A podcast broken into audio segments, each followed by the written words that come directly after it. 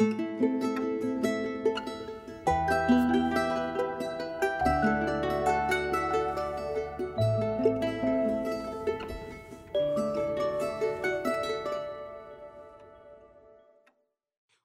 Sabbath.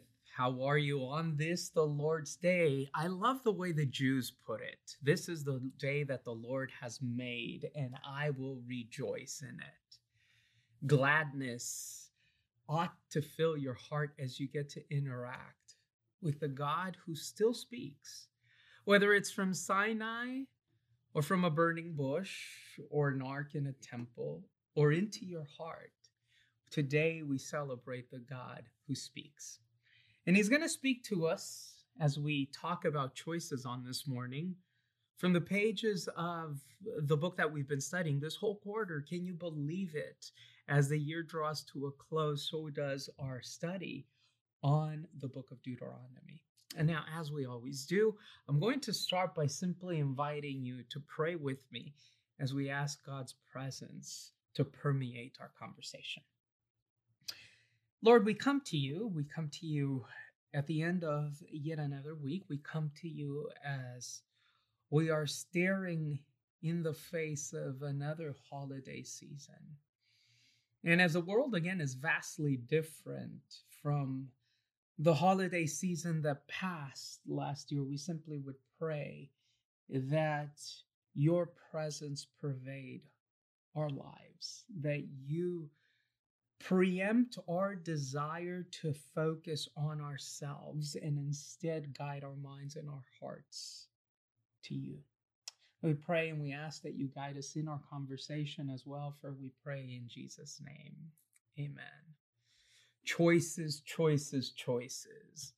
Life is full of them. What route you're going to take as you go to work or drop your kids off at school, what. Uh, brand of food you're going to buy, paper or plastic. Actually, that isn't a choice anymore.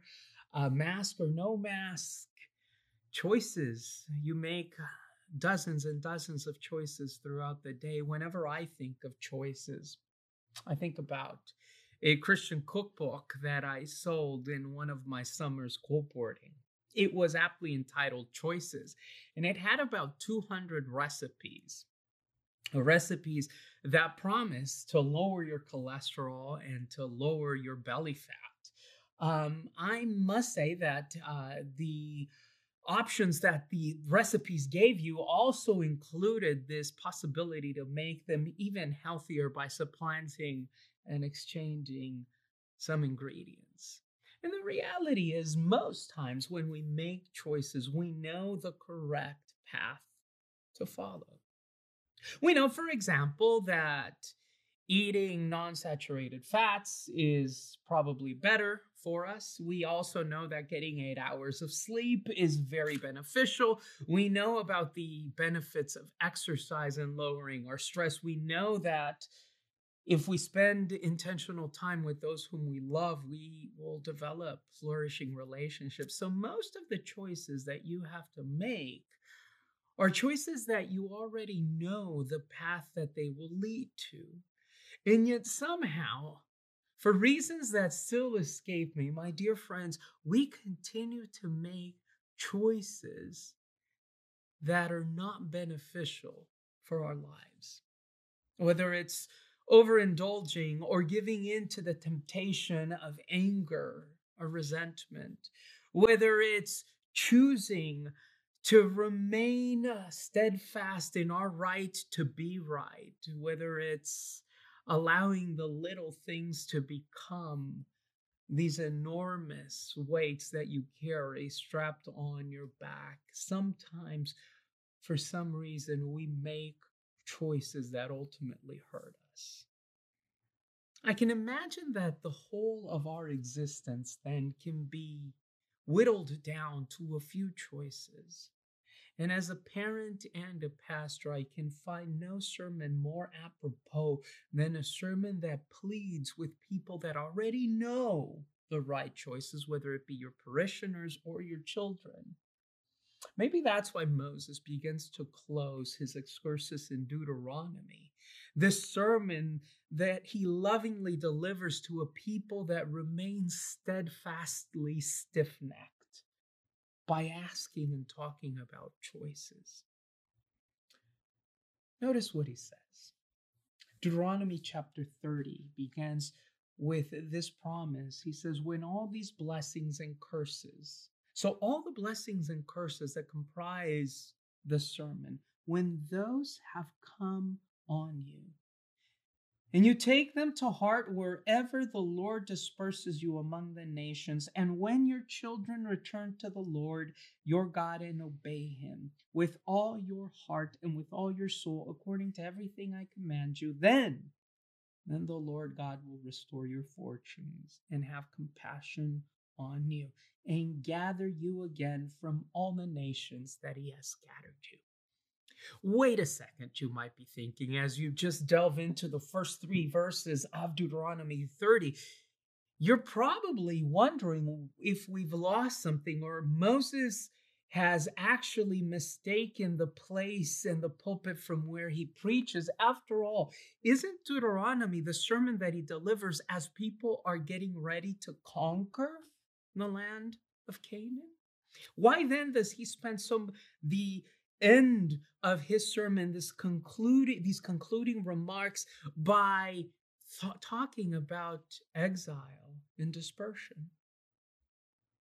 Well, I want you to think about the possibility, and yes, I know it's a stretch, that Deuteronomy isn't just meant for a people that is ready to conquer a land. Deuteronomy is meant for you and for me and for a people that continues to struggle with choices. If you believe the scholars, they will tell you that the book of Deuteronomy was widely read during Josiah's reign. The religious reform that he begins to institute is actually driven in large part by the rediscovery of some aspects of the book, the book of Leviticus and the book of Deuteronomy. And so it would seem that as Israel is grappling with this idea, these, this new generation of Jews who is reading the book centuries after Moses has delivered these words is actually applying them to their current condition. Imagine reading the, this as you begin to wonder what has led you to exile. What has it been that has driven the Babylonians to destroy and tear away your temple? What has led God's people now to sing songs of sorrow as they play their harps on the shores of the Tigris and the Euphrates? Certainly, with the decadence of the Babylonian Empire and the new emergence of the Persian kings who began their reign by allowing prisoners of war to return to their lands, surely Israel is experiencing a renaissance, a revival of faith, as it were, because the possibility of returning to Jerusalem can be interpreted as nothing else than a miracle. In much the same, same way that those ancient Israelites that first hear the words as they are prompted to come into Canaan with assurance that God and Yahweh will protect them, this new generation of Jews now returns to Canaan to rebuild and restore a temple and maybe a journey of faith. And so, for both those who are encamped full of possibility and promise as they are getting ready to now take up the land. And for those who turn back and return from a long period of exile, now looking at a future pregnant with possibility, that reality is the same. Success hinges on the choices that they will make, on the decisions that will orient your, their life.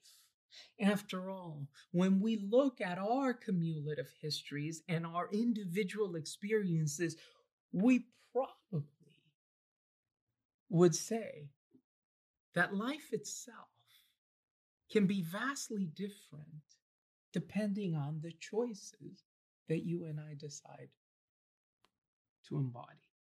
So, what are the choices that God places before his people. Listen to the words in the fourth verse of Deuteronomy 30. Even if you have been banished to the most distant land under the heavens, from there the Lord God will gather you and bring you back. And he will bring you to the land that belonged to your ancestors, and you will take possession of it. He will make you more prosperous and numerous than your ancestors. The Lord your God will circumcise your hearts and the hearts of your descendants, so that you may love him with all your heart and with all your soul and live. This is the first place in all of the Old Testament where God both initiates and consummates our faith.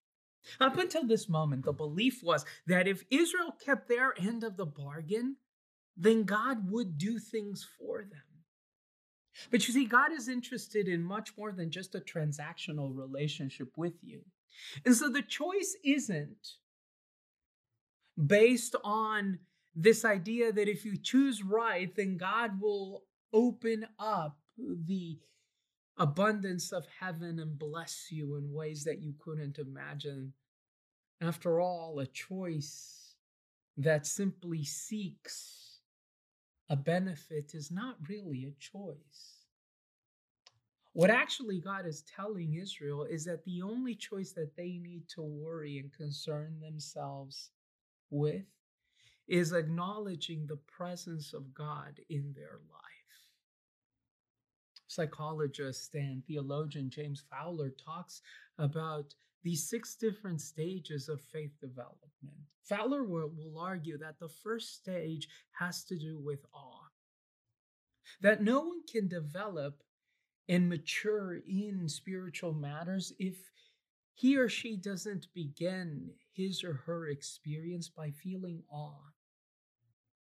And this awe that stems from either, from either this magnificent encounter with God or from devastating need alerts one to the presence of the divine. Perhaps that's why the first step in the 12 steps that attempt to save and restore people to wholeness start by asking us to recognize that there is indeed a higher power, something greater than us.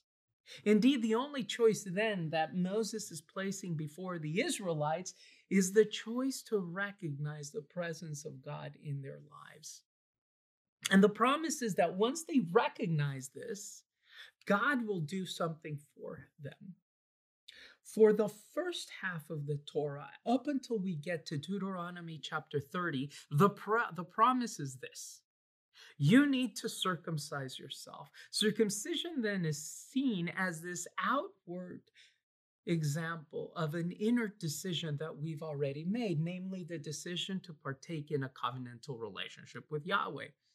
Except here, Yahweh is saying, You didn't even manage to do that part right. You failed time and time again, and that's why you ended up exiled. Now, I want you to take stock just for the briefest of moments about on your life and think about the decisions that have led you to this particular place.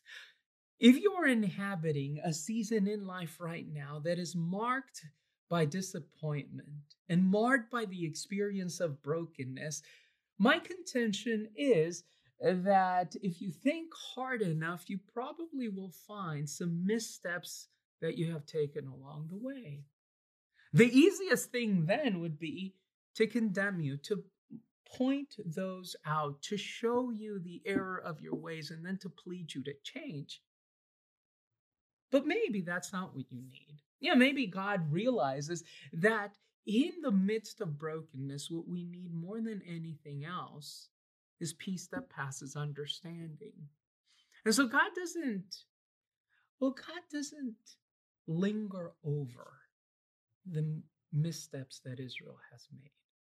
Instead, God simply says, if you would only recognize me, then I will circumcise your heart.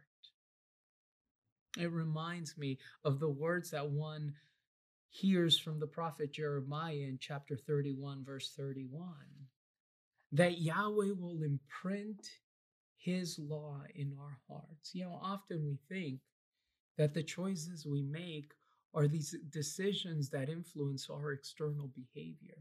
But the truth of the matter is that scripture is clear.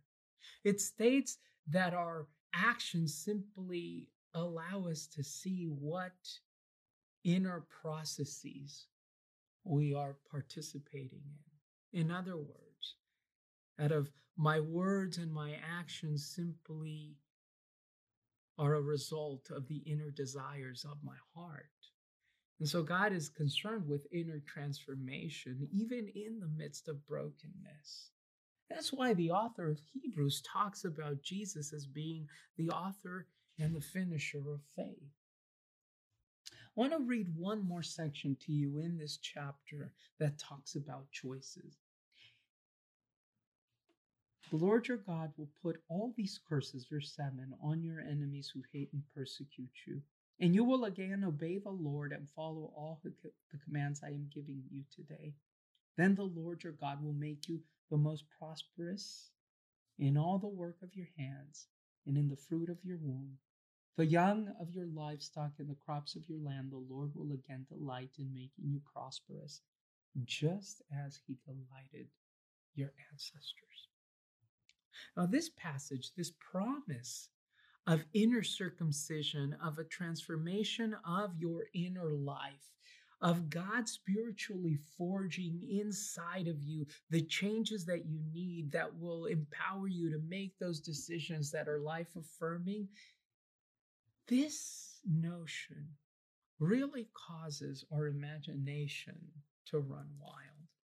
And perhaps that is why in the book of Romans, speaking about how this transformation takes place, Paul quotes directly from Deuteronomy chapter 30. See if you can find the flavor in the text. Romans chapter 10, verse 4. Christ is the culmination of the law so that there may be righteousness for everyone who believes. Moses writes this again in Deuteronomy 30 about the righteousness by the law. The person who does these things will live by them. And now he quotes directly But the righteousness that is by faith says, Do not say in your heart, Who will ascend into heaven? Or who will descend into the deep? That is to bring Christ up from the dead. But what does it say? The word is near you, it is in your mouth and in your heart. And so Jesus, Jesus desires to dwell within you. The only choice you need to make is to recognize what Christ is trying to do within your life today. One of my favorite writers, the great mystic and theologian, priest, and professor Henry Nouwen, writes about this particular chapter that it is of no benefit for you or for me to be able to cross the abyss that is space itself if we can't engage in this journey of self discovery. Science, math, physics, chemistry, biology, and all the things that we have learned about our world in Nouwen's mind matter not unless you are able, you are able to touch at that place within you where God is trying to speak. Jesus is trying to ask desperately, won't you listen? Won't you choose to open your ears and your mind to the things that I am already doing in your midst? You know, as I was selling that book, Choices, on that summer of colporting, I decided that one of the best things that I could do was to try and learn how to surf. And so I enlisted the help of a friend, and we went to a beach where the waves crashed mercilessly upon us. I looked at the vast expanse and began to wonder how I was going to survive My friend said, I only have one recommendation from you for you.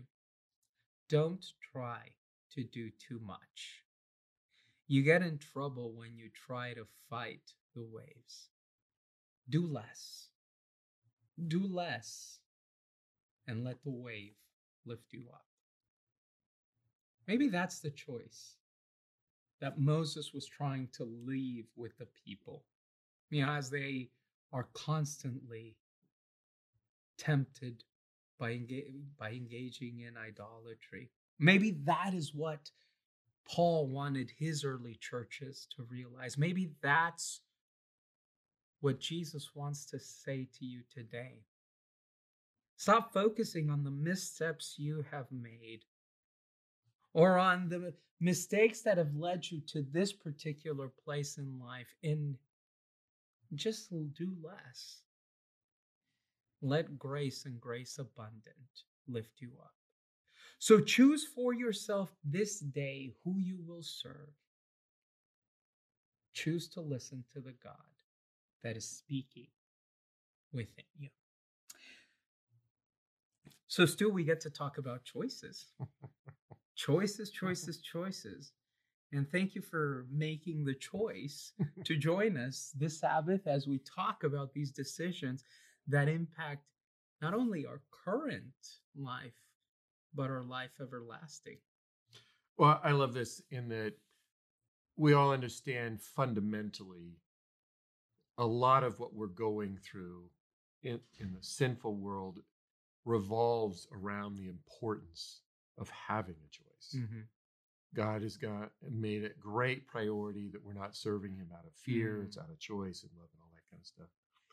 And I loved how you started right off that God wants to speak. And one of the things while you were talking, because you you spoke from Deuteronomy and then you leap all the way up to Romans, um, and how Paul is actually quoting back into Deuteronomy. And to, to me, this is a classic example of God speaking in a big narrative, mm. in that if we just isolate our exploration into mm. one area, we don't have the complete picture. Mm-hmm. And one of the things I find very helpful is, especially when we look in the Old Testament, the way it tends to be expressed is like, God said you got to keep the law, you didn't, so then I you're mm-hmm. do, I'm doing this. And it seems like if you take the Bible at the whole, that's not the complete mm. picture. Yes. Yes, yes, yes. So kind of expanding on that a little bit, when you reference Paul, why do you think he's going back to that, all the way mm. back to Deuteronomy to make that point? Stu, that is so amazing that you noticed that. Um, because I think what you've just kind of teased out is this reality that is happening through three different epochs, if you will. so, first, they're listening to Moses. And obviously, as we've been reading this week, it's not like Moses and the Israelites were devoid of making bad, poor choices. They made their a, litany of poor choices. Um, but then those poor choices continue to be made. And so it almost seems like Moses is pointing forward. And if you read back, particularly after Josiah's reign during the time of the exile, you would look at it and you would say, Moses was talking about us. And so there's there's these two different eras in Israel's history, right? Exile, Exodus and exile. But then Paul enters the fray. And I think what Paul is trying to say is that Deuteronomy 10 uh, through 30, which is this, this big section that deals with, with this Mosaic sermon, finds its ultimate culmination not in Israel returning to Jerusalem after the exile, but in Jesus. And so I think what we can, what we ought to do probably as Christians is look at the whole of scripture like you're like you're advocating for through the lens of Jesus. You know, Paul is saying, yeah, I mean, the mountain and the law and all that stuff is great. Uh, the fact that Moses ascended that mountain and then descended with the law from that mountain, that's great. But it's only great because now we believe that God Himself descended from heaven, lived in our midst, died, and now is ascended again. And so I think our understanding, and maybe this is what you're pushing us or teasing out, which I think is a is a profound point that I hope all of you remember as you're not only dealing with Deuteronomy, but the Old Testament as a whole, that Jesus becomes the interpretive lens for the Christian church. And so once you see these same texts through the prism of Jesus, these texts that seem to prioritize keeping the law have a new flavor to them. And not just for Deuteronomy 30, but for a lot of other quote unquote problem texts in the uh, in the Old Testament. I wonder how a reading with those would take would shift if we took a Pauline approach to them. In other words, let's look back at them and say, okay, in the light of the incarnation, the death, and the resurrection of Christ, how do we read these texts now? And I think that has to be the first step that a Christian makes. Because as Christians, we believe that the clearest thing we can say about God is Jesus Christ. And so, yeah, let's it, it's it's this wonderful new way of doing biblical interpretation that prioritize, prioritizes Jesus and begins to explain everything from that viewpoint. Yeah, and that reminds me, I, I want to make sure we talk a little more about the transactional or mm-hmm. not transactional relationship. Before we get into that, though, um, it hit me quite strongly when you pointed out that Moses is talking about exile while they're going into mm-hmm. conquering. And what do you think that tells us about God? Again, you started by God speaking. What does it tell us about God speaking when if you if we were sitting there, like if we were one of the Israelites, like we just got out of Egypt. Mm-hmm. What, what are we talking about? Exile. Yeah. We're, we're, we're, we're starting to figure out how to get in the place. um, what does that tell us about God speaking that he chose to include that then?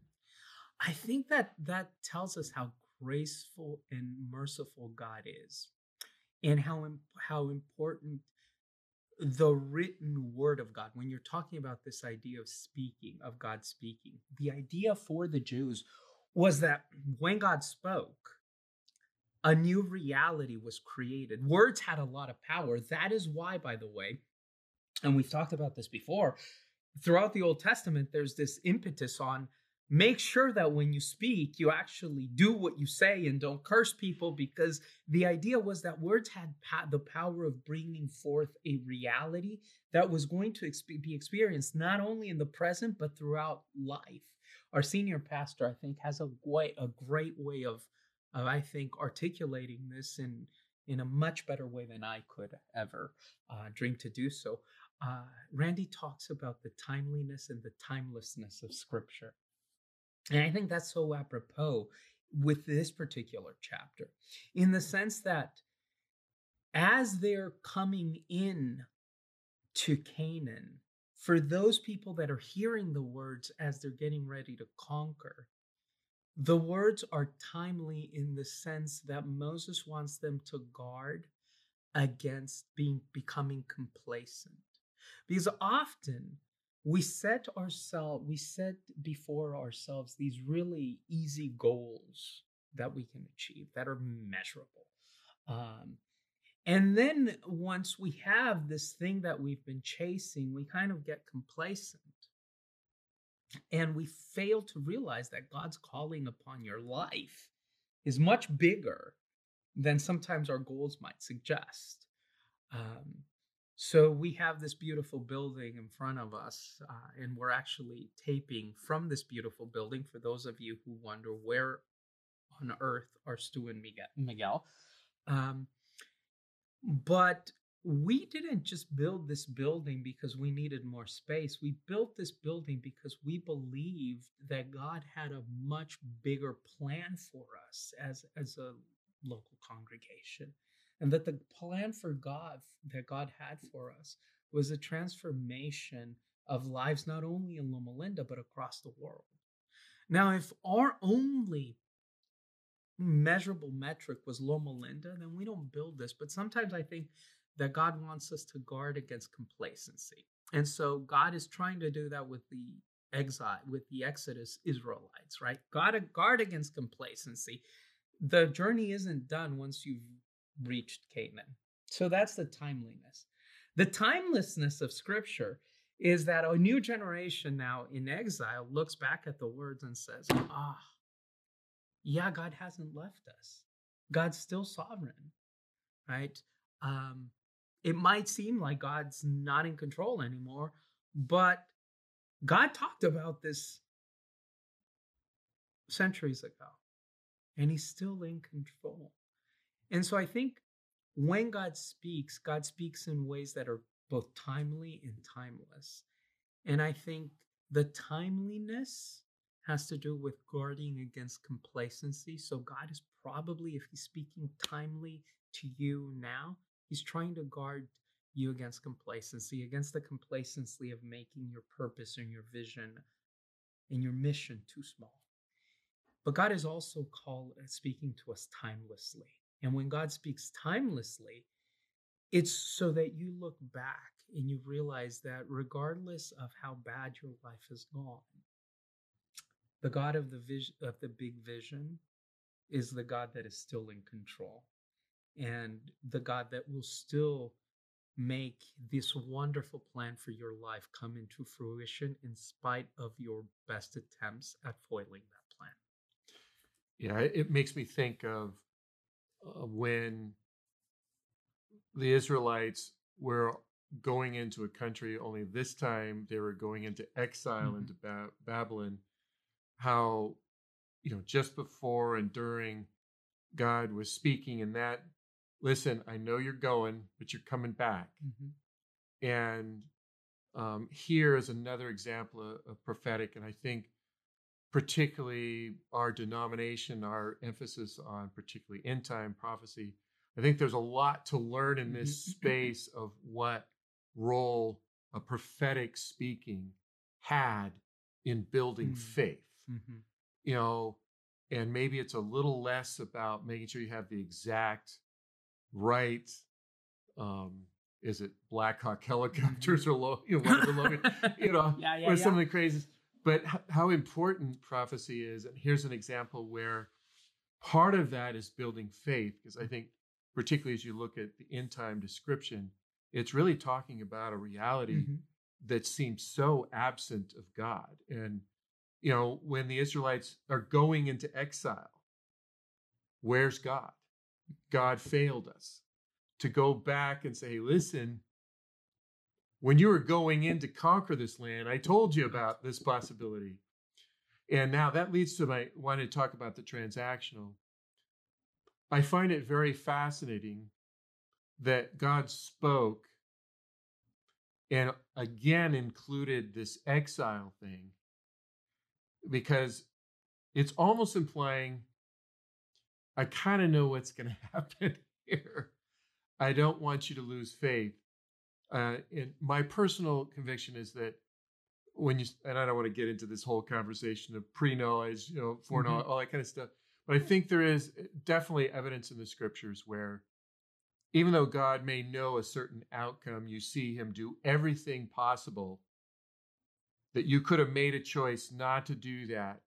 And it was all we, mm. at the end of time we'll see that god did everything possible that we would not have made that mm-hmm. decision. But we made it but um, the thing i want to kind of transition to is your reference to is our relationship with god just purely transactional if you do this i'll do this and I think we can think of any relationship that we have that's meaningful is not transactional, or at least that's certainly not the priority. And we've talked about this now many times. You know, certainly in a, we're both married to Linda's. You know, uh, we have that in common. Different Lindas, but yeah, yeah, Linda's, not yeah, the same. Let's be clear. um, but you know, you wouldn't say our relationships are transactional, but there's certain things that, you know, there's expected that happen.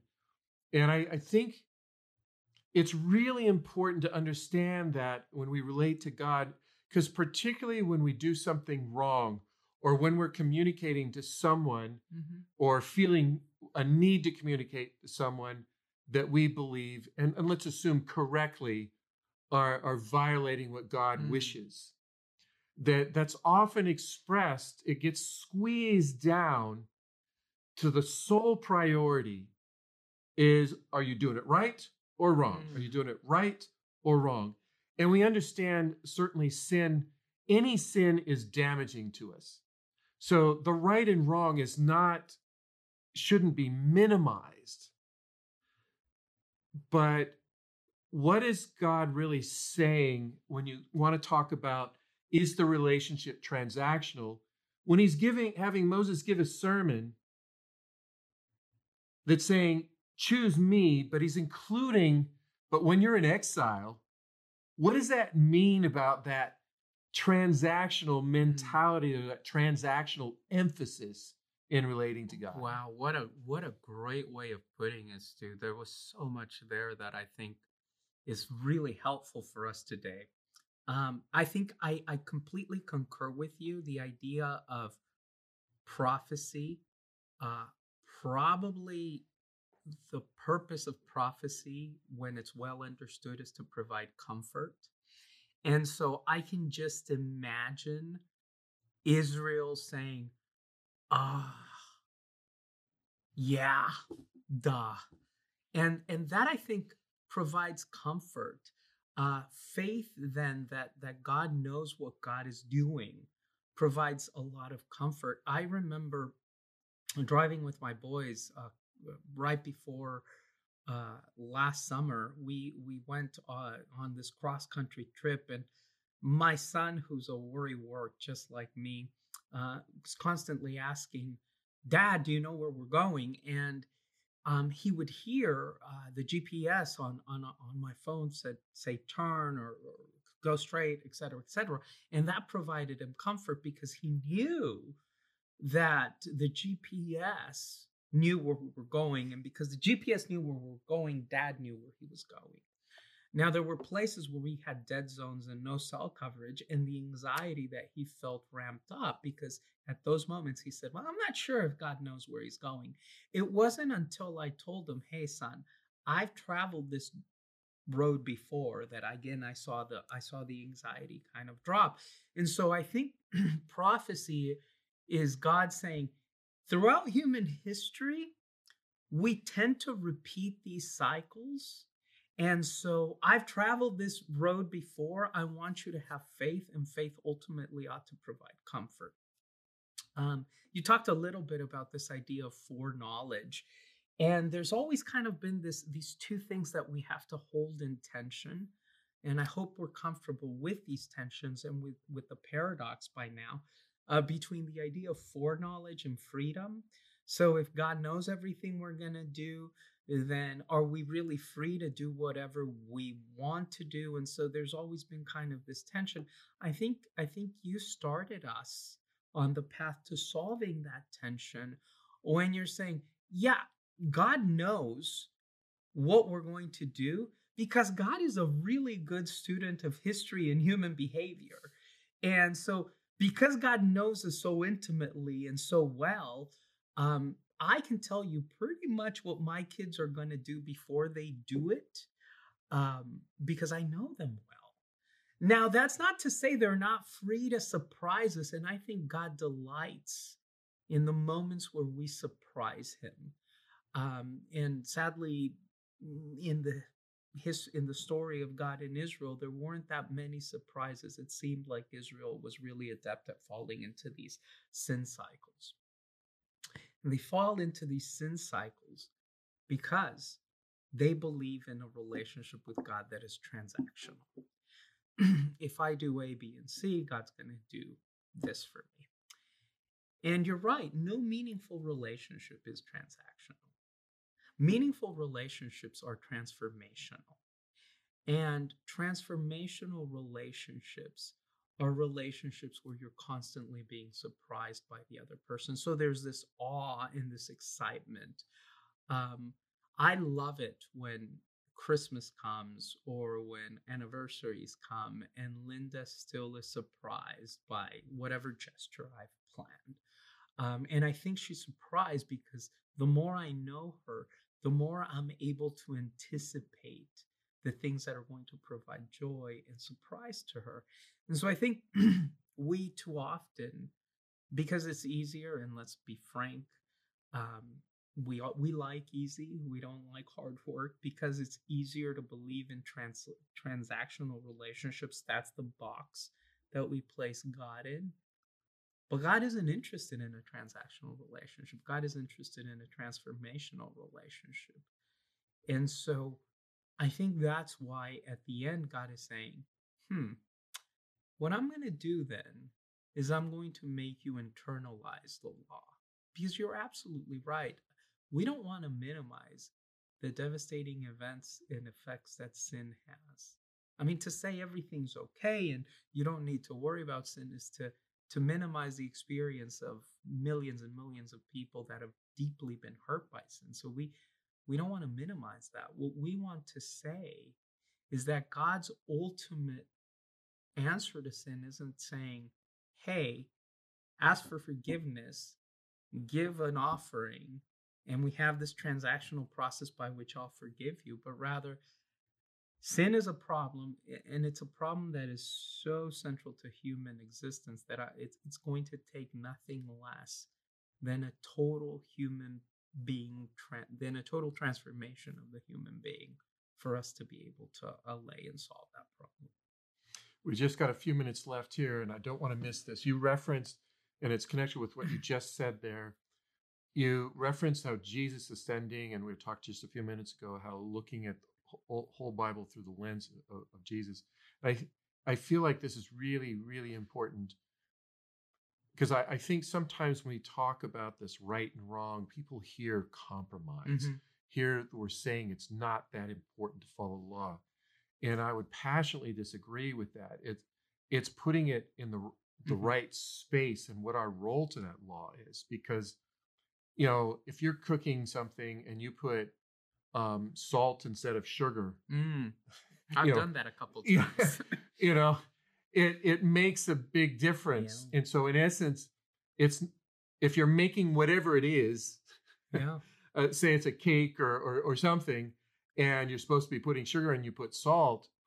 Um, that's not what it is. It's mm-hmm. not salt. But if it's the wrong thing, it it ruins everything. Mm even though it looks right and all that kind of stuff. There's a lot of metaphors in there, but um, so it's not a compromise. So it's still important. But I think we all understand. We a lot of churches, uh, Christian churches, you've had a negative experience in a congregation, and it's usually rooted in that space where mm-hmm. someone is more prioritizing the right and wrongness mm-hmm. of something rather than the transactional. And here we have this situation, Deuteronomy, that on some level, it feels like it reinforces that. Choose right, and God's going to do this. Mm-hmm. Choose wrong, you're going to get this. And I think I heard you saying is when we talk about focusing Christ and that Christ ascended. And as we close, I'd like to have you kind of talk about how that might relate to this mm. instead of the emphasis on right and wrong, as important as that is, Jesus ascending and the law being written on our heart. How does that fit in? Stu, I this is where I, I I find and for our friends out there, I I would invite them to to look at any of of the people who write on spiritual development. Uh, Fowler is is is particularly helpful. So Fowler says if we believe that faith is a living, breathing thing, then we need to believe, believe that faith evolves. And if faith evolves, then you need to believe that at different stages of your faith development, you require and you necessitate different things to continue to grow. And so I want us to understand and I want to underline that there isn't anything wrong with a transactional relationship as long as you don't stay in that stage.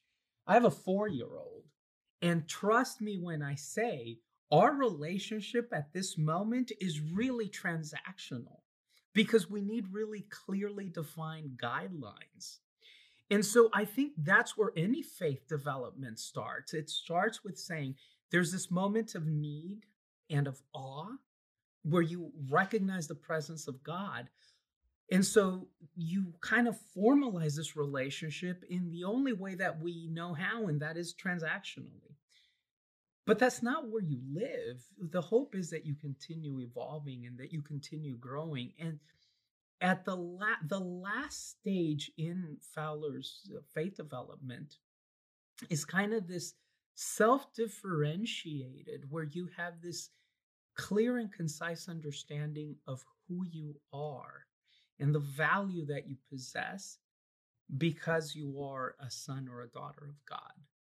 And when that happens, you are able to then say, I I am going to do these things much in the same way that, that Dallas Willard talks about it, because I've had a, a heart transformation. And it's not that I'm trying to gain something, it's just my default position now is to act and to think and to live like Jesus lived. And I know we talk about this and we say, well, yeah, that's everyone uh, wishes to get to that path. But I think Willard and, and Fowler would argue that it's a process, and it's a it's a process that does require require hard work.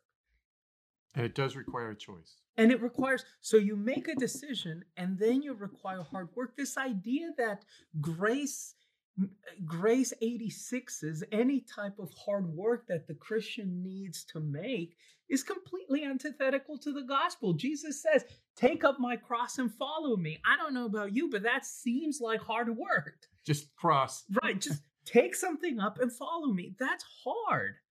So we're not saying that we stop working. We're saying that the motivation for the working is different now. And I think the motivation now is because we've realized the inherent value that we possess because of what Christ has done. And I think the ascension of Jesus, right? This this idea of incarnation and the fact that God made flesh now has returned to heaven and is coming back. That is good news. And if anything else, good news should impact the way we understand and we live out life. Which is why when we start seeing life through that lens, if we hopefully get to this higher level of faith development, life becomes easier. Now, here's the last practical piece of advice. When somebody that is, in Fowler's case, it's level six, uh, when somebody that's at this higher spectrum of faith development that has just been in the journey more mature for a longer time um, how how how is it if I try to talk to my four year old? Well, I get frustrated pretty quickly, unless I remember this four. He's a four year old. Um, if I'm trying to live and breathe and commune with him as if he was me, I'd get frustrated. And so, for those of, of us who have been on the journey for longer, be compassionate and my four year old gets super frustrated with me because he just wants the answer. He wants the easy. He wants the, okay, dad, tell me how it works. And so, for those of you who are barely starting out this journey in Christian lifestyle, be patient. So, compassion and patient, I, patience, I think, is are, are the pathways by which we can kind of try to cross uh, relate through the through this wide wide spectrum that is where we are in our faith journeys. Amen. Well said.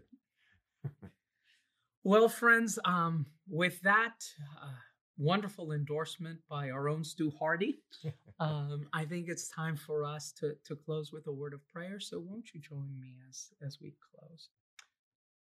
So, Father, you are patient.